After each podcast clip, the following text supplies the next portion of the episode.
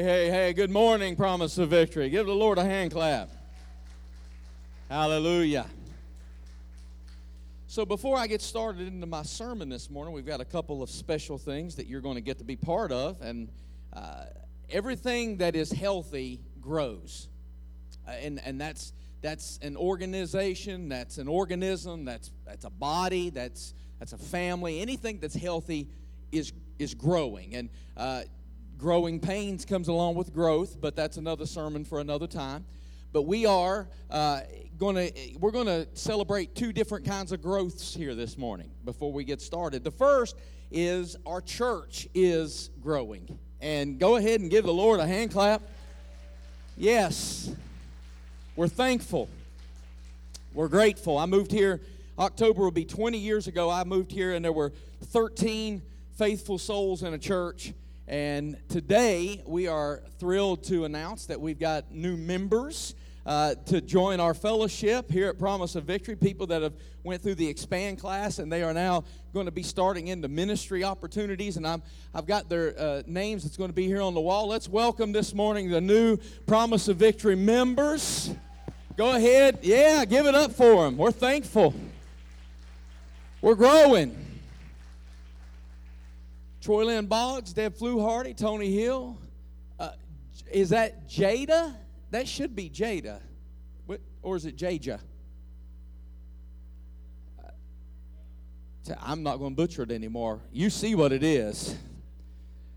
Sam I am Casper, Jenny Sawyers, and Carrie Utt. Let's give it up for them one more time. We welcome you. God bless you. I'm going to have to talk to her after church and find out exactly how. To, I thought her name was Jada.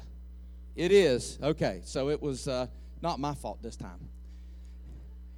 We're also growing because healthy things grow.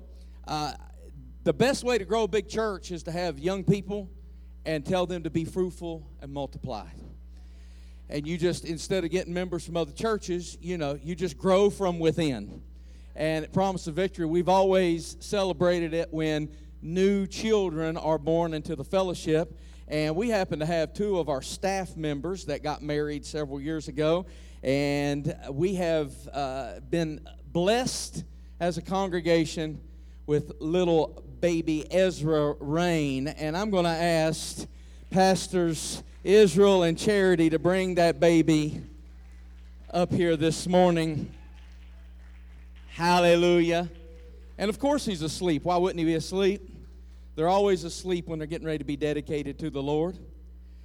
Now, I want to say a few uh, things before uh, I invite the family to come up here because I do want the family to come up here. This, this is what God intended. Uh, I, I, I, don't, I don't have any uh, sermon that I'm going to give you. Uh, this is not part of my message, but this is what God intended when he put two people in a garden and told them to be fruitful and multiply, that's not very ambiguous. It's pretty direct, it's pretty straightforward. He said, I made them male and female, and I told them to be fruitful and multiply because this is how that works. Uh, we were made in his image and likeness, and he has offspring and children. And I know everybody can't physically have offspring and children, uh, but you get the idea. God has a format and a plan for everything. This is God's plan. And I think in, in the year that we live, not just uh, 2021, but just in the generation that we live, we ought to celebrate it when people are, are stretching themselves to become part of God's plan because this is what God intended for humanity. And until He comes back to get us, this is what He said. He said, I put the seed in everything so that it will reproduce after its own kind. And that this is worth celebrating. So we're going to dedicate this child to the Lord, but I want to say that I'm thankful for young people that are still stretching themselves because those of us that have children, you know they don't stay like this very long. And you think this one is you think this age is tough until you have to experience all the rest of them. Can somebody say amen? this stage is really hard until you have all the rest of them. Yeah, amen. So I want to, at this point in time, invite the family to come up, and if you would just come up and find somewhere to stand uh, around this this lovely couple. I know we got uh, Conleys coming from everywhere. You know, we had 13 people in this church, six of them was Conley's.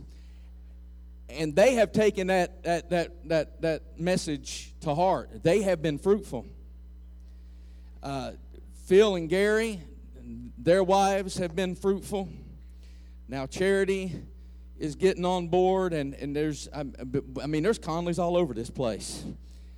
And we're grateful, we're thankful that God has knit us together and, and joined us together. But most importantly, we're thankful that people are faithful enough to the Lord to say, we want this child to serve God when they are my age. When, when, when, when Ezra is as old as I am, I want him standing. If the Lord remains and the world is still here, I want him to be dedicating his own children to the Lord. This is called heritage and it is to be celebrated. And I'm thankful to be part of it. And would you, one more time, give them a hand clap?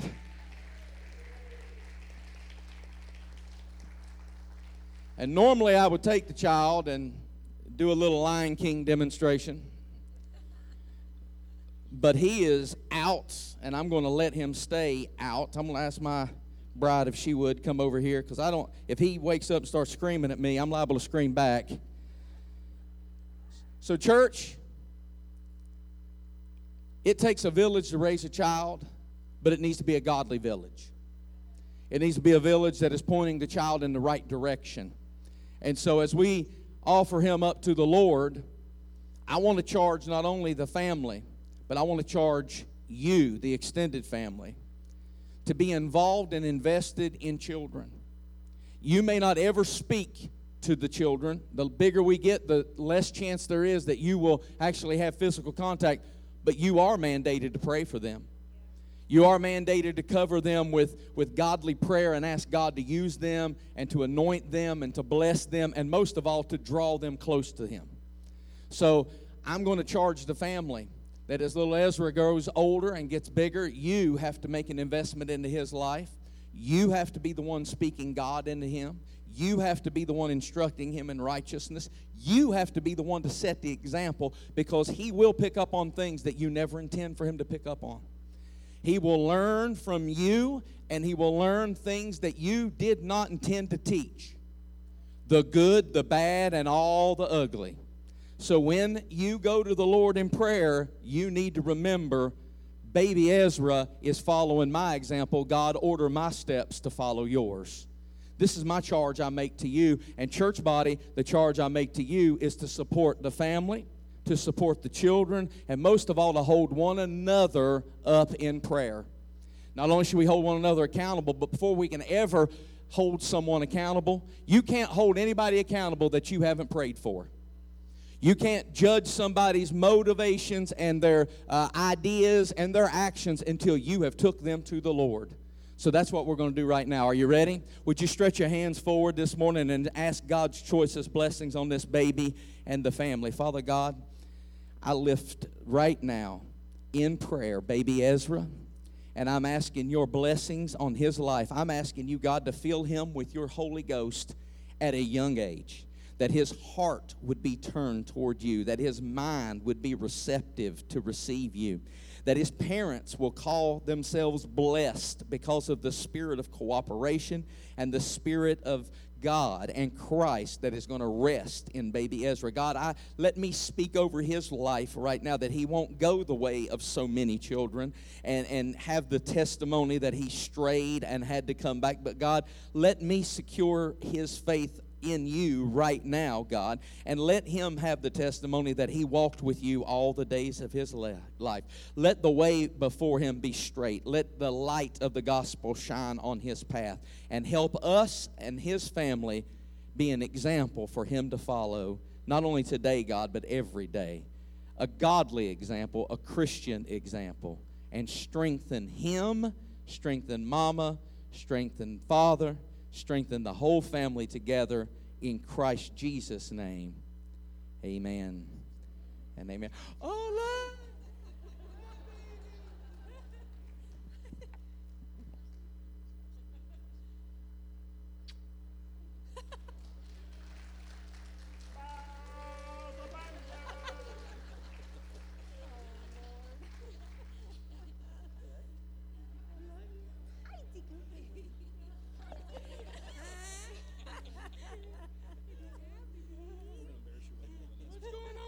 He just made his first stage appearance in the house of God.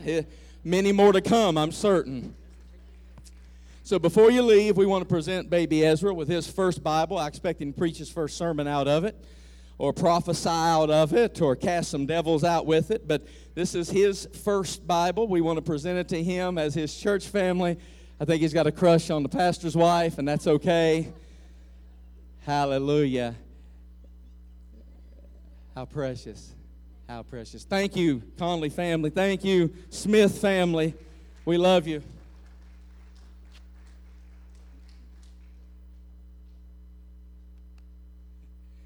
God bless you for sharing that moment with us. Hallelujah. Hallelujah. Isn't God good? I'm thankful that I've been able to be part of something like that many, many times through my ministry. Um, I would rather dedicate babies than preach funerals any day of the week. Uh, I, I, I, would rather dedicate babies than do weddings. Um, not that I don't believe in weddings, I do. But have you ever met Bridezilla? That's another sermon for another time. This morning, I want to close out our series that we have titled Trapped. This is our final week of our series. Mm-hmm. And the reason it's our final week is not because I ran out of stuff to preach about. I actually had another sermon scheduled for this series, and I was torn between which two topics that I should choose for this final message.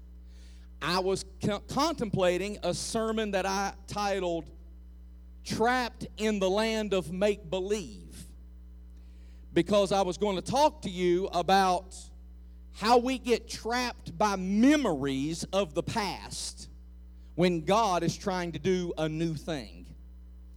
But beginning next week, which is Labor Day weekend, through the weekend of Halloween, I'm going to be doing, and I'm going to have some help doing it, I'm going to be doing a series on the Bible. And we're going to go all the way through the Bible in about nine weeks. And the reason I needed to get that done is because the following four weeks, the last four weeks of the year, we have a sermon series where we're going to be doing Christmas at the movies. And so we're going to be, uh, uh, I've already got the, the, the next rest of my sermons planned out, so I needed to stop this series. And so I went to the Lord and asked Him which one I should finish this sermon series out with. And this was the one that I felt in my spirit was the most beneficial for you and for me. If you don't help me preach this morning, I will preach to myself because I'm going to preach a, ser- a sermon this morning called Trapped with Your Mouth Wide Open. Mm. Trapped with your mouth wide open. Mm. We have used this definition each week to define what trapped looks like, so let's use it one more time. Trapped means to catch an animal in a trap, to prevent someone from escaping a place, or have something, typically a part of the body, held tightly by something so that it cannot move or be freed. Mm-hmm. So today, the part of the body that we're going to talk about that isn't letting someone get free is their mouth. You can be trapped with your mouth wide open. Let's t- discuss this, shall we? This is a story, Numbers chapter 13, of when Israel is being blessed. Don't you want God to bless you? Don't you want God to bless your children? Don't you want God to bless you in every way that you walk? Mm? Well, this is a story of when Israel was being blessed, but they blew it. Ain't it a shame how you work so hard to get God to show you favor and bless you, and then when He finally does, you mess it up?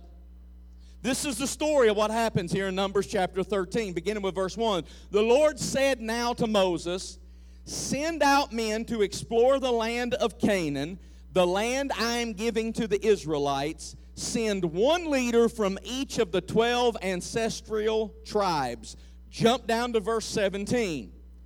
Moses gave the men these instructions. Can I stop right there and just implore you that if God gives you instructions, you don't need to seek further instructions? You know how much trouble we would save ourselves if we would just do what He told us to do and stop all the other stuff? We try to add extras into everything that God God makes things so simple and we complicate it. Moses gave these men these instructions as they go out to explore the land. Go north through the Negev into the hill country. Look what verse 18 starts with. See what the land is like. Find out whether the people living there are strong or weak, few or many. Verse 19, see what kind of land they live in. Is it good or bad? Do their towns have walls or are they unprotected like open camps? Is the soil fertile or poor? Are there many trees? Do your best to bring back samples of the crops that you see. That little word see keeps showing up. It happened to be the season for harvesting the first ripe grapes. Listen to the instructions. This is what he said. He said, Moses gave the men these instructions that Moses got directly from God Go and see. That's it. All God said was go and look. And, and, and the, the issue is when we start adding to what God instructs us to do, we're always inviting complications to come in when God is trying to show us favor. We ask Him for favor. We beg Him for blessings. We implore heaven, God, please open up your blessings and give it to me. And then when God gives us instructions to operate in that favor, we start adding stuff. He wants, God wants something to happen here. Let's look at what God's trying to do. He wants this blessing to be stuck in their head. He wants them to see how big the fruit are. He wants them to see the richness of the land.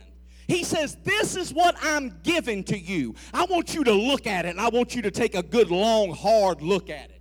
So Moses tells them, Go and see what God is talking about. And then he said, And come back and tell everybody else what you saw. He said, Get over there with them big old grapes and start taking some selfies so you can show everybody what you're looking at, what you saw when you went over there. Why does God want them to look at the blessing? Why does God want them to be fixated on their blessing? I'll tell you why because He wants the blessing stuck in their head. Do you know how many things are trying to get access to your mind right now? I'm not talking about in 2021. I'm not talking about in the Christmas season. I'm talking about right now while I'm speaking words of life over your head. There are other things trying to get into your head. While I am giving you life giving word, there's, hey, what's that going on over there? Hey, what's that kid doing? Hey, hey, I wonder what time the pastor's going to quit. I wonder if that restaurant's open. I wonder if I left the oven on back at the house. There's things that are trying to infiltrate your brain even while I am speaking life over you. It's trying to get in, it's trying to discombobulate, it's trying to mess with you, and if you're not careful, he'll even use your neighbor to do it. He will use innocuous innocent things to distract you from what God is trying to say to you. Why? Because the devil's always trying to add to what God is doing. Because God is enough all by himself, and the enemy knows that the more he can distract you, the more he has access to. God says, Go and see. Why? Because I'm going to give you a formula in a few moments that is going to teach you something. And this is what it's going to teach you what you see is what you get. What you see is what you get. Now, I want you to understand something. We're in Numbers chapter 13. Exodus chapter 1 is when we were introduced to Moses. Moses grows up, becomes a grown man. At 40 years of age, he is encountering God on the backside of the desert, and God sends him to Pharaoh to tell Pharaoh to let God's people go. You know the story, and if you don't know it in a few weeks, you will because I'll be preaching through it. Whence God split the Red Sea, brought them out of Egyptian bondage in one night. From that point to now, one year has passed. 12 months. From the time they escaped Egypt to the time of Numbers 13, there's been one year passed on the calendar. They will spend the next 39 years walking in circles because of the missed opportunity of this moment. Don't tell me moments don't matter. Don't tell me you've got moments to waste. Because of this one, all of this history that we have with them since they left Egypt happened in one year. Now, for the next 39 years, their life is going to be put on hold. Their destiny is going to be put, placed on pause, all because of one missed moment. God delivers them from slavery, He provides daily for them. He protects them continuously and he leads his people toward the promise of goodness and he does it forever. But God does not force you to be blessed. He presents blessing. He invites you to walk in the pathway of blessing. But God does not force you to live a blessed life. If you keep reading Numbers chapter 13, jump down to verse 25. After exploring the land for 40 days, the men returned to Moses, Aaron, and the whole community of Israel at Kadesh in the wilderness of Paran. They reported to the whole community what they had seen. That's good because that's what they were supposed to do. They were supposed to see and come tell them what they saw. So we're good so far. And they showed them the fruit that they had taken from the land. This was their report, verse 27. This was their report to Moses.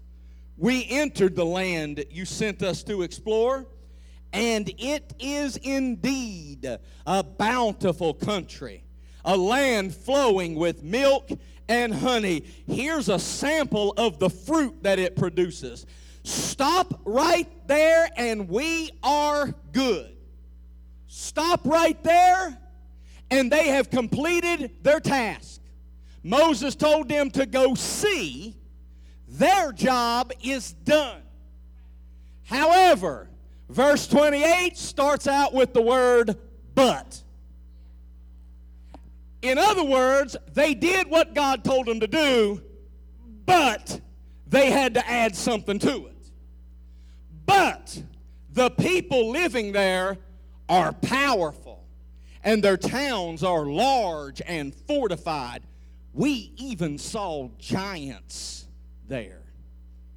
And jump down to verse 30, and it says, But Caleb tried to quiet the people as they stood before Moses. And Caleb said, Let's go up at once and take the land. We can certainly conquer it. But the other men who had explored the land with him disagreed. We can't go up against them, they're stronger than we are. Pay attention to the report. So they spread this bad report about the land among the Israelites. Hold on a minute before we read any farther. What did Caleb and Joshua just say? What did ever everybody was in agreement that the land is good. Everybody on what they saw, which was their order. Tell us what you saw. And where we get into trouble is when we go from what we're supposed to do to what we feel. Because now we're about to open our mouths, be trapped with our mouth wide open, because we're not telling what God showed us, we're telling what we felt about it. And he says, or the, the report, a bad report about the land, the land we traveled through and explored will devour anyone who goes there, who goes to live there all the people, say all, all the people we saw were huge. We even saw giants there, the descendants of Anak. Next to them, we felt like grasshoppers. Oh, and now we're just going to completely speculate because that, and that's what they thought too. As if you're a mind reader now. Do you notice that the longer they talked, the worse the report got? They were good when they were just doing what God told them to do. Tell us what you saw. But then they began to give commentary, and the majority report was kind of true and kind of speculation, which means it was a total lie. They exaggerated the threat. Listen to what they said. All the people there are huge. Really? Everybody there. There wasn't no normal sized humans there. There wasn't no babies there. There wasn't no five foot, six inch individuals there. All the people. Really? Really? Do you, don't, don't, listen, this is not for you, this is for your neighbor. Do you know how often we do that same thing? This is the worst day of my life. Really? You mean since yesterday when you said this is the worst day of my life? Really? Dramatic much? Everybody uh, at some point needs to adjust their crown that they wear because they are a drama queen. And that's what's going on in this passage. Really, all the people were huge. We were like grasshoppers. Now, I don't know I'd never thought of this. I've been preaching for 25 years. I had never thought of this until about last year. Do you realize the scale that these individuals, these jokers, if they were like grasshoppers, if Caleb and Joshua and the other 10 were like grasshoppers, do you understand the scale? These jokers had to be 150, 200 feet high. But that's what we do. When we see something and we look through our lens instead of through God's lens, we, all, we always tend to exaggerate how big the problem is. We always seem to magnify the situation. And listen to what else they said. This land will devour anybody who goes there to live. Really? Really? Didn't you just go there and come back? Ain't you here right now? and it didn't devour you. So, what we end up doing, church, is we exaggerate the problem, we start spreading lies, and we don't realize we're being trapped with our mouth wide open. We usually overestimate the size of our challenge because we underestimate the size of our God. And what that ends up doing is costing us precious time. Because pretty soon everybody is believing a lie and they spend 40 years wandering in the wilderness when it should have been 11 days. So, how do you handle lies when they try to settle in your mind? How do you handle the enemy's lies when they try to settle and make up a, a residence in your head? God's truth is the weapon you use against the lies that are trying to set up camp in your head. God's truth. Somebody say, God's word, God's truth, God's will. Uh huh. And, and how come that's the last thing some of us quote? You quote the doctor. You quote Fox News, you quote CNN, you quote MSN. They say this is spreading. They say this is trouble. They say there's going to be a housing collapse. They say the economy. They say the medical package. They, who are they anyway? I don't know who they are, but I do know who he is, and I know ultimately he's the one in charge of everything. I wish I had a witness at this church. Because I'm going to teach you something right here with this next verse out of James chapter 1. I'm going to teach you something. James chapter 1, verse 22 says, but don't just listen to God's word. You must do what it says. Huh? So let me give you a teachable moment. If you don't catch nothing else I say this morning, this was worth your trip to church. We already know more than we're doing. You have heard enough preaching. You have heard enough testimonies. You have sang enough songs. You should be freer than you are. You should be farther than you are. You should be in less trouble than you are. I'm, not, I'm just going to go ahead and I told you I'm going to talk to myself. But the reason we're not where we should be, could be, is not because we don't know any better. It's because we're not doing what we know to do. Now, it is good to want to learn. Please do not misinterpret what I'm about to say, but I've been doing this for a minute. And I've seen people get saved and go off the deep end. They want to go to six or seven Bible studies a week. They're in all kinds of churches in all kinds of towns. They're not vetting nobody. They're sitting under every pastor in, the, in, the, in America. They're in church on Sunday morning at their church, and then Sunday night they're over here, and Tuesday night prayer over here, and Wednesday night Bible study over here, and Friday night service they're over here with this other group. And God, I believe, is asking us at some point, have you, uh, have you done anything with what I've already taught you? You keep going around trying to get knowledge and trying to get a word, but what have you done with the word that I have already provided to you? Because until you do something with the one I already gave you, it ain't going to do me any good to send you anymore. Uh, I thought it would get quiet in here. See, I, I have a, a statement I came up with years ago spiritual information without application leads to spiritual constipation. Because you can be full of it. You can get all kinds of preaching. You can have every preacher in the valley lay hands on you, dump enough oil on your head to fry chicken. And until you start doing what they taught you to do, why would God waste another word? Why would He waste more revelation if you're not doing with what you already have? So, what have we done with what He's already shown us? God wanted the Israelites to see the good of the land because what you see affects what you say, and what you say creates what you possess. Did he put that up there right? Did, did Pastor really mean that I create what I have? Absolutely. It's not mama's fault. It's not daddy's fault. If you trace back who you are right now, you have to stop playing the victim because who you are and what you possess came from what you spoke, and what you spoke came from what you saw. And there's two things I'm going to teach you before I let you go this morning. Two reasons, only two, that you are trapped with your mouth wide open. God wanted them to see what He saw, but two things hindered it. Number one, they couldn't see it because of the thorns and weeds.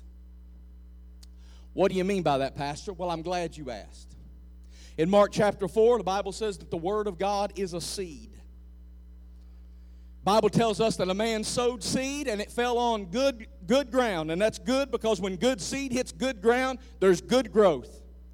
But it also said that same seed fell on stony ground. It also said that same seed fell in the, the, the path and people walked on it. It also said that that same seed fell among thorns and weeds and it got choked out. The seed is the same. I'm going to say it again. The seed is the same. What was different was the soil. Ah, a scientist could take that seed and look at it under a microscope and find out that there is life in the seed. If it's an apple seed, it has apples in it. If it is a rose bush seed, it has rose blossoms in it.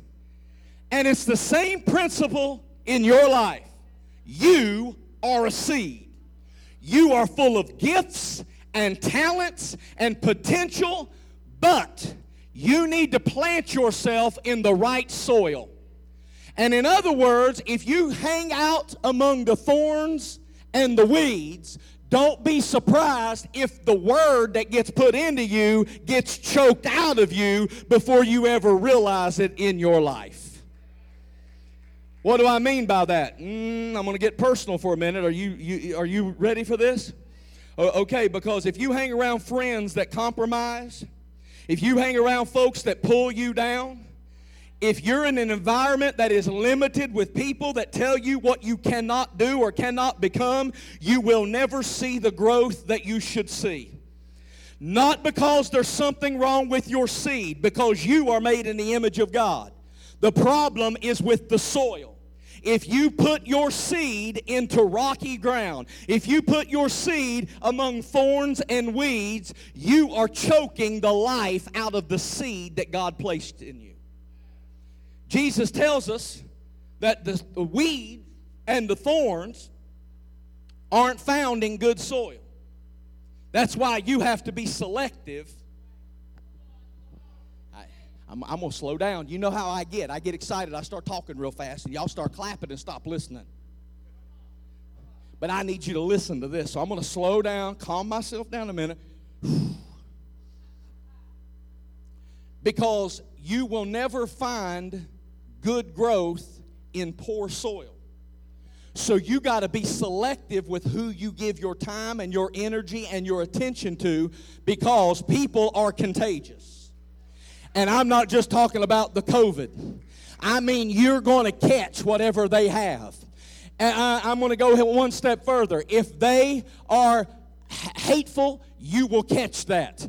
If they are mean spirited, you will catch that. If they got a bad attitude and have no faith, you will catch that. Oh, let me just go a little bit deeper since I got you on the ropes. Let me give you a sucker punch. If they are bigots, you will become one. If they got racist issues, then you're going to find out you're seeing life through a different kind of lens. You need to be selective with who you plant yourself around because what they are, you are becoming. And if that's not going to hit somebody this morning, then I don't need to be preaching anymore.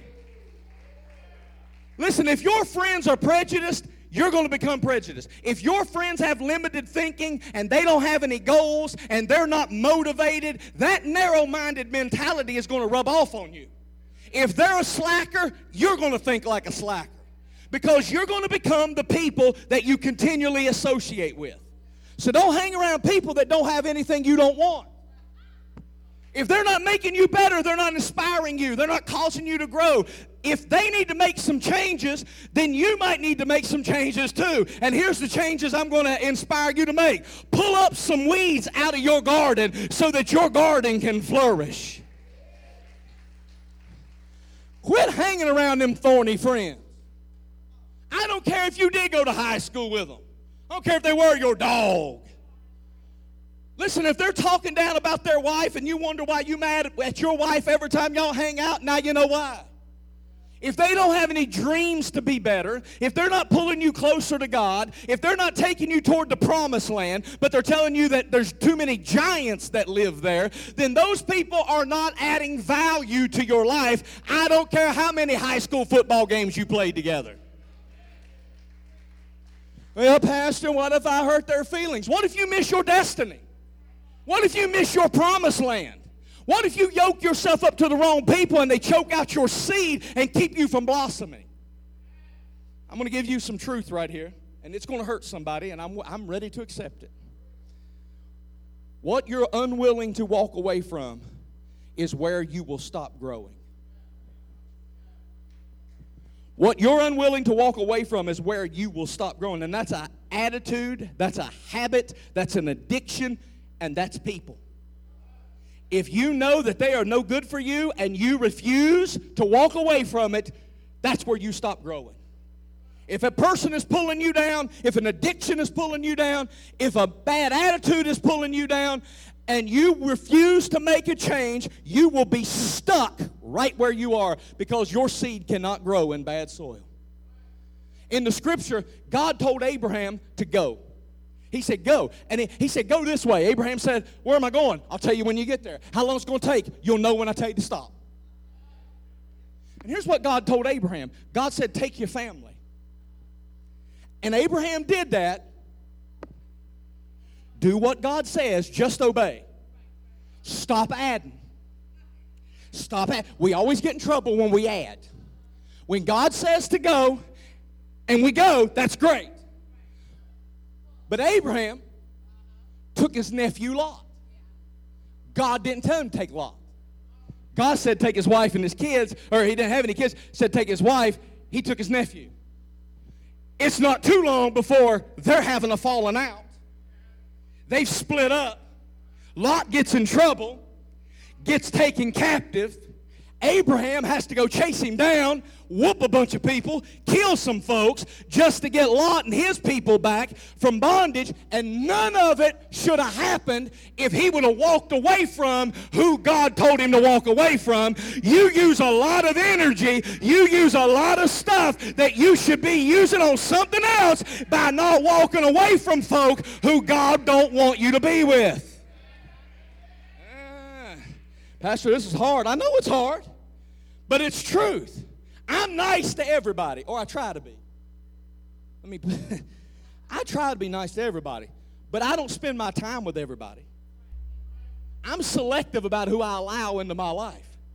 I, I, I, try, you know, I'll shake your hand, I'll, I'll, I'll pray with you, I'll make pleasantries with you, but I don't spend time with negative, critical, jealous, small minded, bitter people because I value too much what God has given to me. And God will give you a gift, and He could have created it and given it in anybody, but He gave it to you, so you need to worry about the soil that you are putting it into. Your seed can break a generational curse.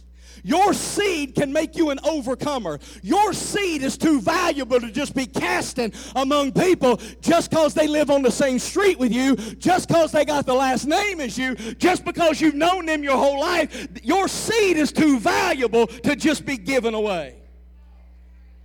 People listen to talk radio all the way to work and all the way home political stations where people are fussing with each other and shouting over top of each other, or they listen to sports uh, talk where everybody's yelling over top of each other and, and giving these strong opinions.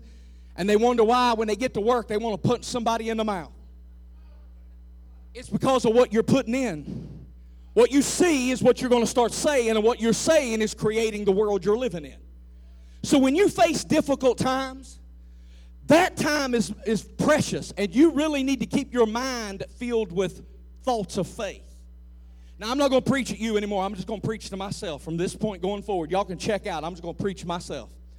Because I want to surround myself with people and with thoughts that have filled with hope and filled with faith and people and thoughts that are going to agree with me, what God thinks about me. I can't afford to have people around me that are negative and discouraged and telling me that I'm not going to make it and telling me that I, I, I, I don't know, my grandma died of that same thing. Do me a favor and get them people out of your garden. If all they can do is speak death over you, you don't need that. One time, Jesus went to pray for a little girl that had died. She was dead. She was dead. And he went to pray for her. And when he walked into the house, he said, She's just asleep. And the people that was in the house was all crying and slobbering all over the place. And they started making fun of Jesus because they said, He says she's asleep. Her body's cold. She's dead. You know what Jesus did? Kicked them out.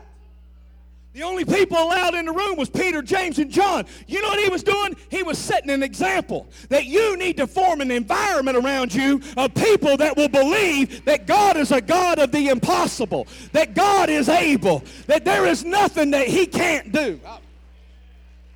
Here's the problem. Here's the problem. People rub off on you, and if they're not growing, they'll convince you that you can't either. That's why you got to set some boundaries. Listen, I ain't telling you, got to make this big decree. You ain't got to roll, unroll a scroll. I hereby bequeath and decree that I am no longer friends with Ernie, for he hath not the faitheth that I haveth, and I needeth to maketh a changeth. You don't have to do any of that. You just got to set up some boundaries. When you find people that don't share your vision, that aren't going anywhere spiritually, that aren't driving you toward your promised land, they're not growing, you have to set some boundaries. I love you, but I'm not going to let you poison me. I have a destiny to fulfill. I'm going to love you, but I'm going to do it from the other room because when I'm in here, I'm calling on the name of Jehovah, and I need to know that everybody that's in my room's got my back. This is what happened with the Israelites. God promised them the promised land, but they never did make it. Why? Because their soil got contaminated by 10 spies who saw what God wanted them to see, but refused to say it.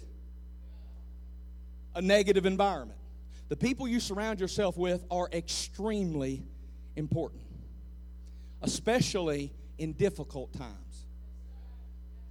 Listen, you might be sick right now, but don't go find a bunch of other sick folk to hang around. Misery loves company. Listen, if you struggle with addiction, don't hang out with addicted people. That's going to cause you to get stuck. You're going to get trapped. If you're depressed, don't go find five depressed friends so you can all be depressed together. Find some people that have what you want, not what you already have. If you're struggling with your finances, get around blessed people. Get around generous people. Get around people that are financially wise. If you tend, like I do, to be cynical and negative and critical, yeah, I said it. That's my natural tendency. So I don't need to stay around other negative people. I need to find people that are happy and positive and full of faith. Those are the folks I need to surround myself with in my garden. Stay away from the wrong people. Find you a Joshua and a Caleb. Why? Because fear speaks five times louder than faith. Fear probably should be the motto of 2020 and 2021. Fear. Fear speaks louder than faith. Five times. Why do you think that the news agencies don't tell you the good stuff going on? Listen, listen, I'm not trying to get, I ain't trying to get all over into the weeds. But I've not in the last 18 months saw one time reported how many people recovered. Never, never once. You know what else I've not seen? I've not seen any reports on the multiple thousands of ICU units that aren't packed. Never. I've never heard one report. I've never showed any, seen any Fox News or CNN roll up to a hospital and say, there's plenty of beds available. Here at Bedfast General. No, no, no. They don't report on that. Why? Because fear sells. And they want to make sure that your eyes are glued to something. And if they give you positive reports, it's been a well known fact for generations that you don't tune in to good news as much as you do bad news. And this goes all the way back to these 10 spies. Fear speaks five times louder than faith does. 10 spies of fear, two spies of faith. You need to train your ears to hear the small, still voice of faith. Listen to me, the critics and the naysayers, they are a dime a dozen. 10 of the 12 spies were negative. That's about average. You're going to find out about 80% of the people you know are negative. 10 out of 12, that's 80%. You're going to find out the longer you live that about 80% of the folks you know are negative people. And you're going to have to look for the 20% that's going to tell you, I know my God is able and He is going to do it in the day of my living. Yet, you need to find folks that will look at the situation and see what God sees. And says, I know it don't look like it right now, but God's going to make you an overcomer. I know you don't see a way right now, but God can break the back of lack. I know you don't know how. I know you've been depressed. I know your mama was depressed. I know your grandpappy was depressed, but God is able to break the bondage and the chains chains off of you. You can do this.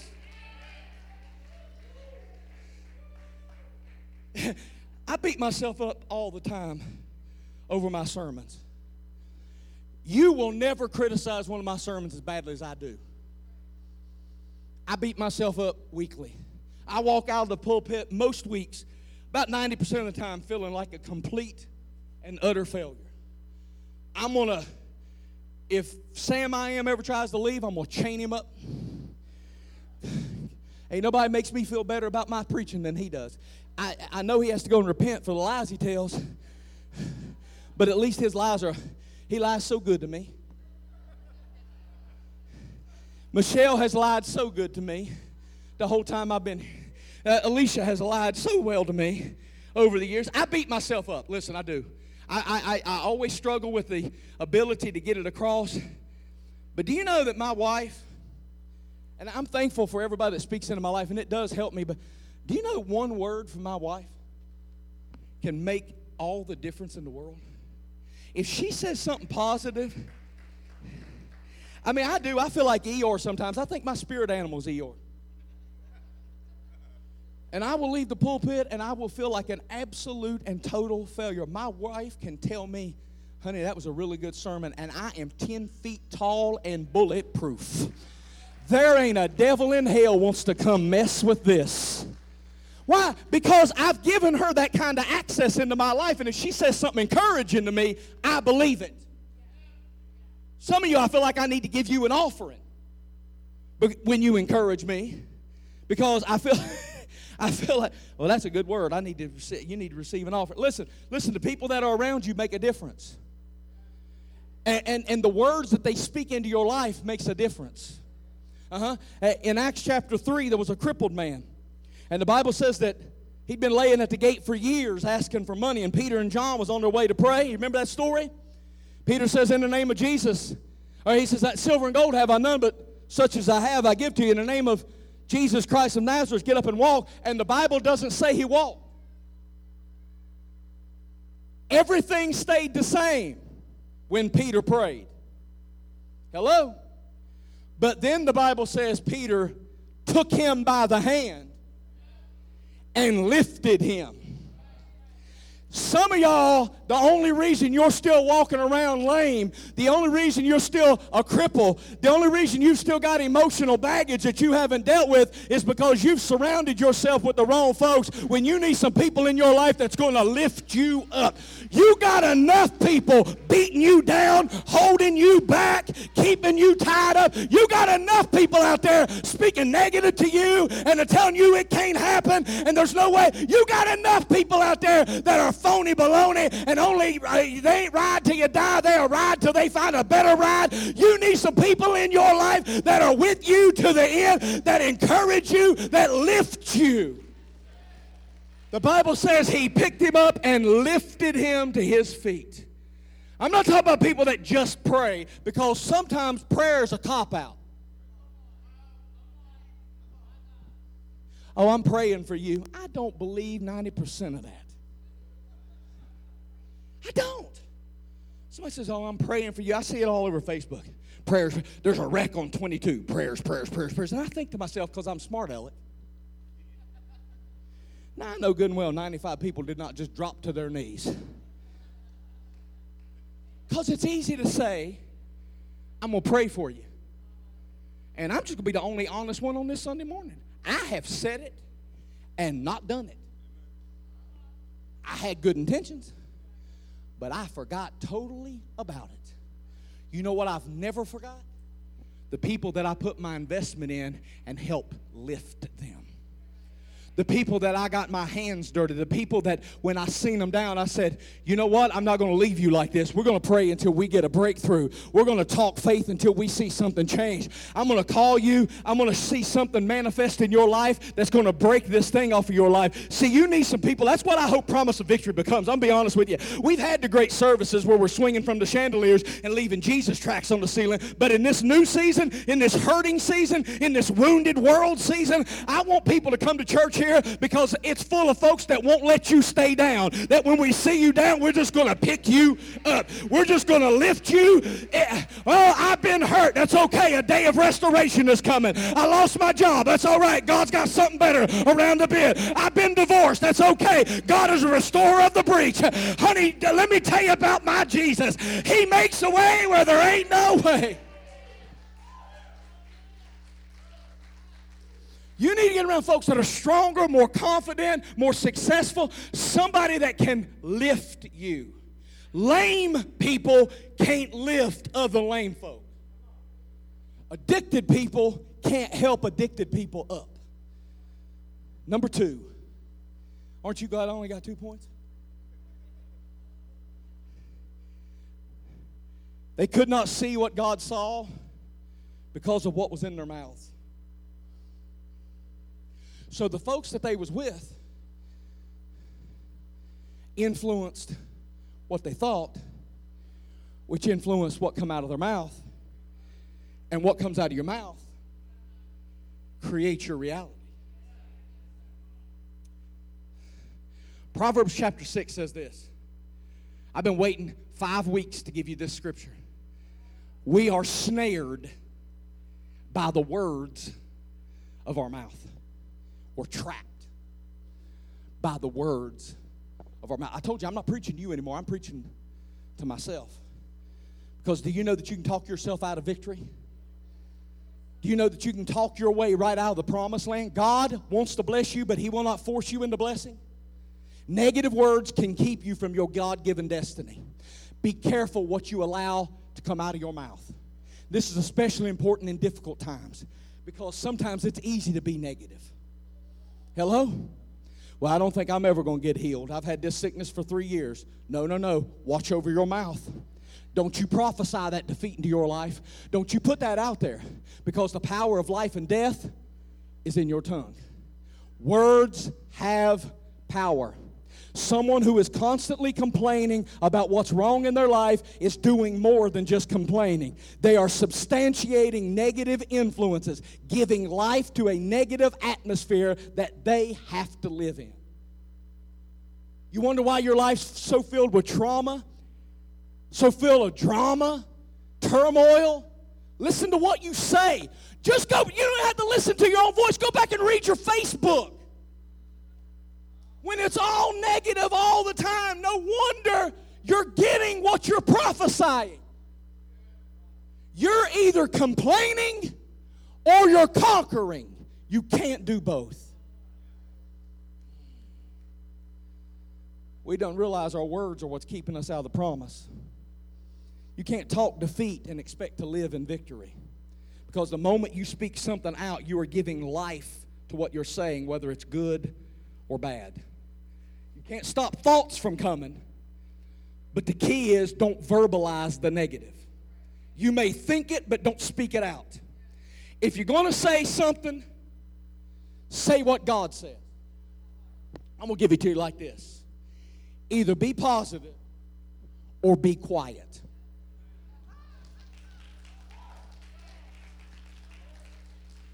This is, this is my new attitude. I'm trying, listen, I got, every day I got to Albert, shut up. Just Father, Son, Holy Ghost, whatever it takes. I'll baptize myself, sprinkle myself with oil, whatever it takes. I got to shut that mouth because I'm trying to create a better life for myself. I'm trying to create a better environment for me to live in. I'm trying to create a happier environment for the people around me, the people I'm attached to. So be positive or be quiet. If you're going to say something, say what God says. I will live and not die. God is restoring health to my bones. All the day long I shall rejoice and declare the goodness of the Lord. If what I'm about to say out of my mouth is not the, what I want to live in, then I need to check myself before I wreck myself and give myself something that I don't want. Because sometimes you're inviting struggle, you're inviting lack, you're inviting trouble to your health and your finances and your children and your future. So do yourself a favor and learn to zip it up. Either say what God says or don't say anything at all. When Joshua was leading the people to Israel, uh, uh, of Israel into the promised land, they get to the city of Jericho. Remember this story? And the walls are so high and so thick that they can't bring them down. So God gives them the dumbest instructions. Makes zero sense. He's God. He could have invented a tank. He could have sent some kind of a, a, a, a, bunch of elephants or something to knock the walls down. Here's what God says I want you for six days to march around the walls, and on the seventh day, march around the walls seven times, and then yell at the wall. Okay, but when, then we get the battering rams, right? Okay, but then you're going to send the earthquake, right? But here's the thing until you shout at the wall, there's a joke in here about there being no female Israelites, but I don't believe it. Because the Bible says that when they marched around six days, they weren't allowed to talk. I don't believe it, ladies. There was there was female Israelites. They they were just able to keep it together.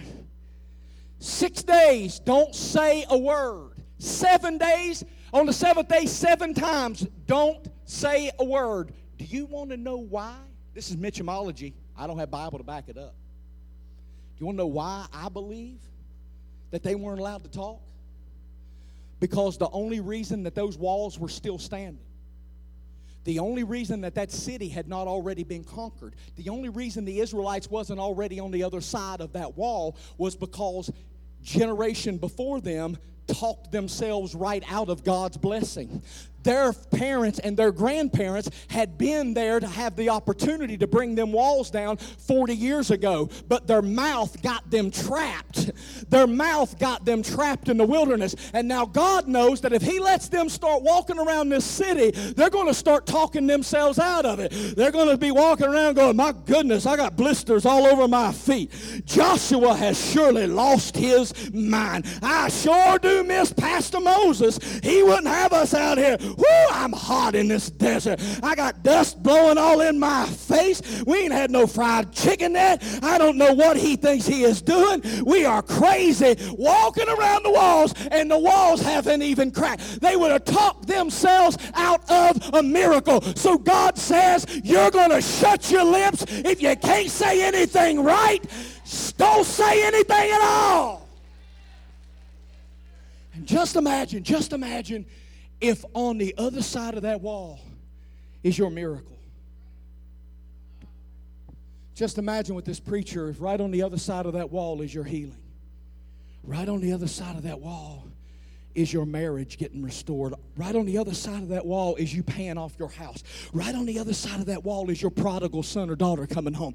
And you're going to walk around that thing and talk about the sand that's blowing in your eyes and complain and get critical and get yourself your heart filled with doubt. And God says, "No, no, no, no, no. Either you say what I say or zip it up and just keep walking." I came to this church this morning to encourage somebody. Listen, I'm done. I had more sermon, but this is where it's at.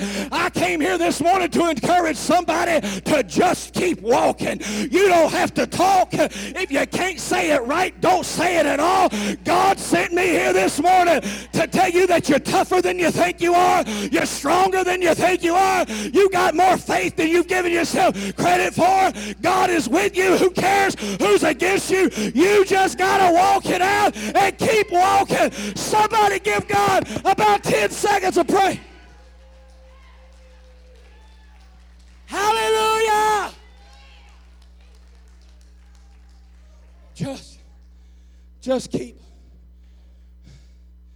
just keep walking.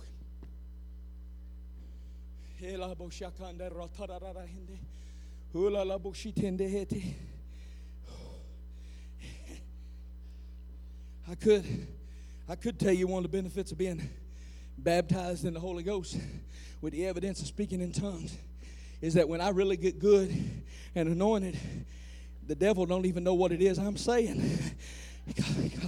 because it's a heavenly language. The Bible says it's a heavenly language that only the Lord, I don't even know what I'm saying.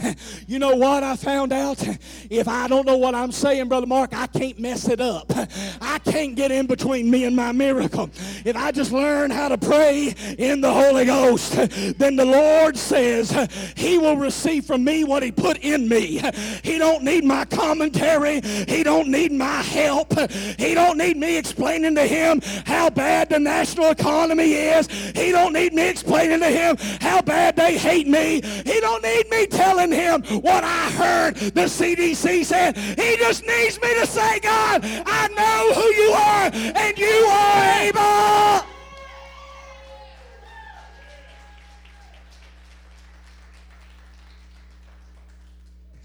The generation before Joshua got to the promised land and got locked out because they could not say it right. A negative attitude kept them out.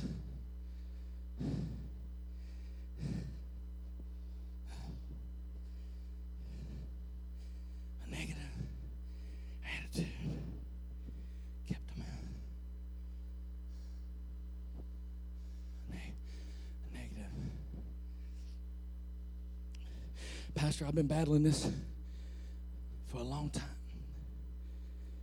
Don't say it. Pastor, our marriage is struggling. Don't, don't say it. Pastor, that kid is off the rails. Don't say it. Just keep walking. Just keep walking. The same God that brought you out of Egypt is the same God that'll tear that wall down. All you have to do is keep walking. The miracle is not in you, the miracle is in what you do. The miracle's not just flowing out of your veins and, and oozing out of your pores. No, no, no, no. It's when you come into agreement with God and what He said. That's when the miracle starts taking place. I see no way that that wall can fall. Geologists have found what they believe are the remnants of those walls. I don't have time to get into this. Down deep in the ground, and they said it's as if the ground opened up and swallowed these walls down whole. It's not that the walls crumbled and fell, it's as if the ground itself opened and the whole wall just sunk into the ground. And if you think they had that kind of technology back then, you are out of your mind. But the God who created them, and the God who created Joshua, and the God who created me, and the God who created you is able to do exceedingly, abundantly, above all that you ask or think. And I got news for you. He's bigger than walls. And he's bigger than cancer. And he's bigger than COVID. And he's bigger than divorce. And he's bigger than prodigal sons and daughters. And he's bigger than whatever negative mindset you drug into this building this morning. And I'm done preaching, but I want to set something in stone with you this morning. So, every person, listen, I'm not going to talk to everybody, but I am going to talk to the negative Nellies and the naysayers. And like Paul, I stand up already because I'm chief among you. I want to talk to every person in this room that battles having a negative attitude. You, you struggle with a negative mindset. Dare I say, you complain too much. That you talk yourself out of the blessings God's trying to bring you into. I'm already standing because I'm chief among you. Blame it on my upbringing, blame it on the people I came from. The Mitchums have a long, storied history of being negative hill folk. But that's not good enough for me. Because I don't care what they did and how they raised me. I've got another father. And he's able to break this stuff off of my life. And so I'm walking around daily now preaching to myself. You can do this. It's not as bad as you think it is. Remember the last time that you was out there and the Midianites and the Jebusites came against you and God sent rain from heaven that burned up the enemy's camp and they went screaming over the hillsides. Remember what happened to little Gideon when Gideon didn't think that he was enough and all they did was bust up some vases and God confused the enemy and the enemy went running over the hillside. Well, you know what, Albert? God can do the same thing to the enemies that are attacking you. And I start laying hands on my head and I say, I got positive manifestation of thought coming into my head. I'm going to walk in faith today and not in fear. I'm going to believe my God is able today. I'm not going to let the enemy overcome my marriage or my children. I'm not going to let the enemy take my ministry. I'm going to keep myself in favor with God because if I can make him pleased with me, everybody else will be okay. I am going to speak what God wants said over my life or I'm going to shut And listen, child of God, I know it's not always easy to speak positive. So it's in those moments you have to learn to be quiet. And just keep walking. Just keep walking. Oh, Holy Ghost. Can I just obey the Holy Ghost? I know some of y'all don't know me. Y'all think I'm wild. Y'all should see me when I'm really wound up. Some of y'all not ready for what's about to happen. We ain't had Jericho march in a long time.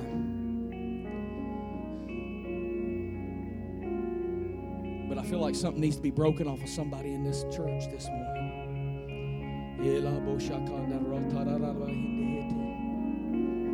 So I want every person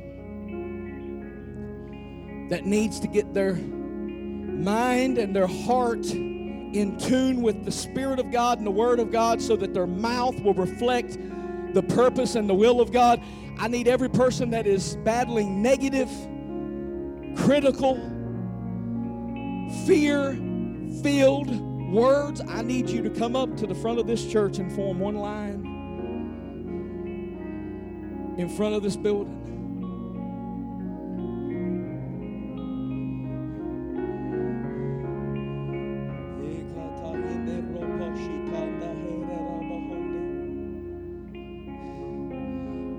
There's a lot of you not used to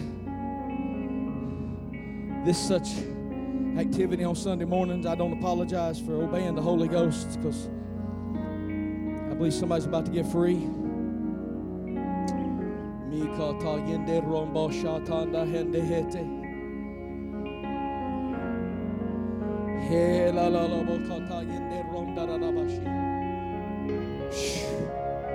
My God, look at all these people coming. My God, look at all these people coming. Devil, you've ran your last course.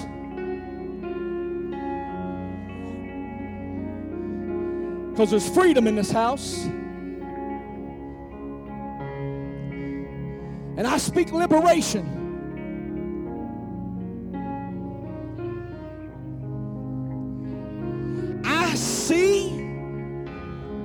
Walls falling down right now.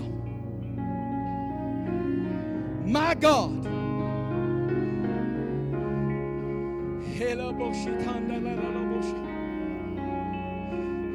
Brother Mark, you want to come up here? Brother Mark, here's what I want you to do. I don't want you to touch one of them. I don't want you to say anything. I want you to start at this end and I want you to walk to that end. And I want you to do it seven times. And the whole time, I want you to be telling God how He's setting them free, how He's breaking bondages, and how we rejoice and how we celebrate. And on number seven, I want every person in here to shout victory with you. And I'm believing between then and now and now and Him that God is going to break the bondage off of every person in this altar. Will you do that for me, brother? Get your mind right. Set your mind on God. Set your mind on the things of God and the things above. I don't want you looking around. I don't, I don't care if you know who's to your right or to your left.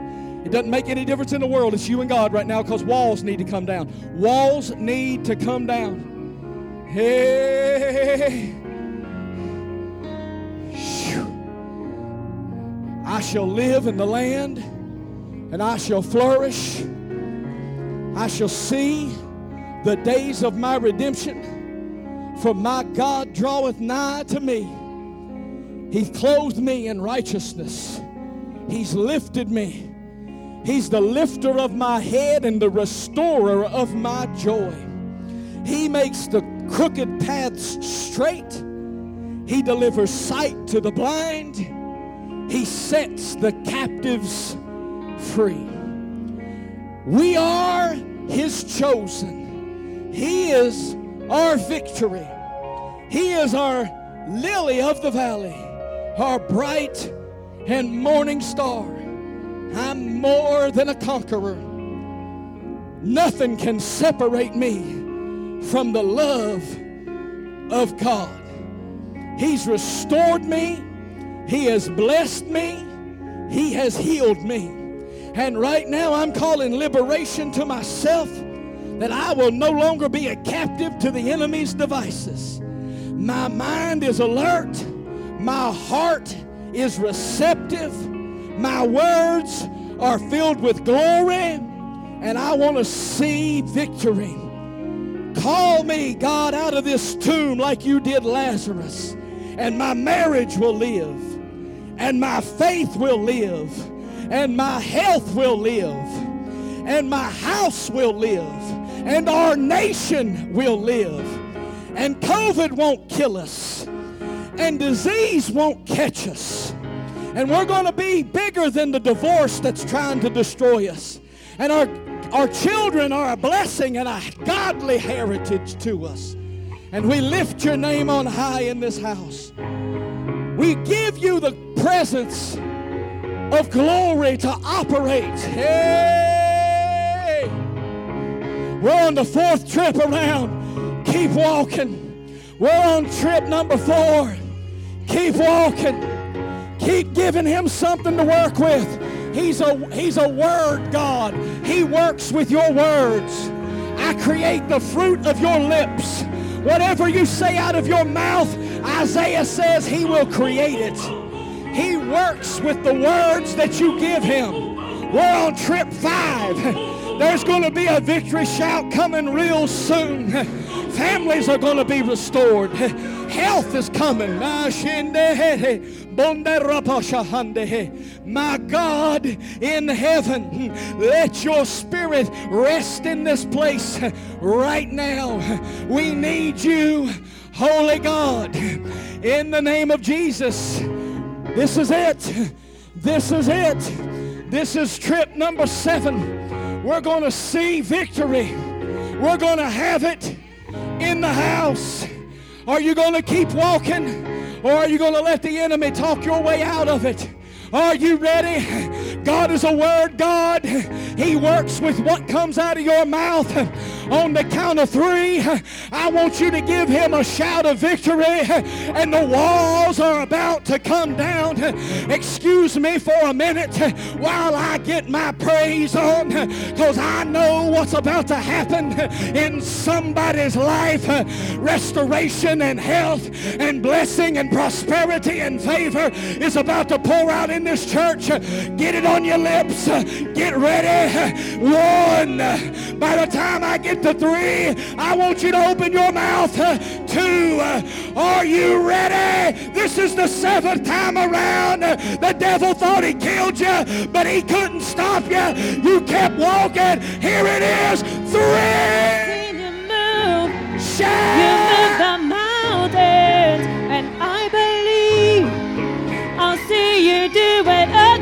Again. You made a way where there was no way, and I believe I'll see you do it again. I've seen you move, you move the mountains, and I believe I'll see you do it again. You made a way where there was no way, and I believe. Hallelujah.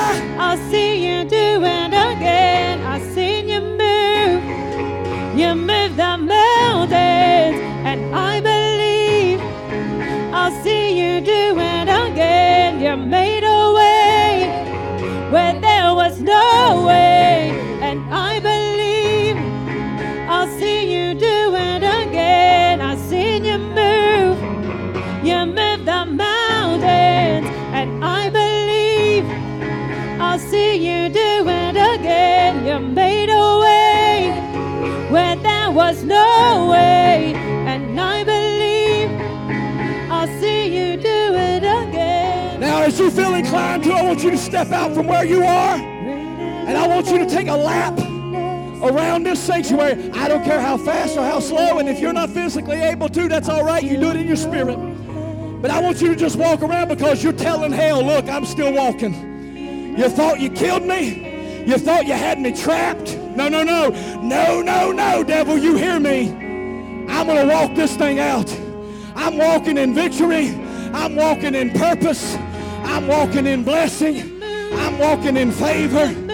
I'm walking this thing and I believe I'll see you do it again. You made a way when there was no way. And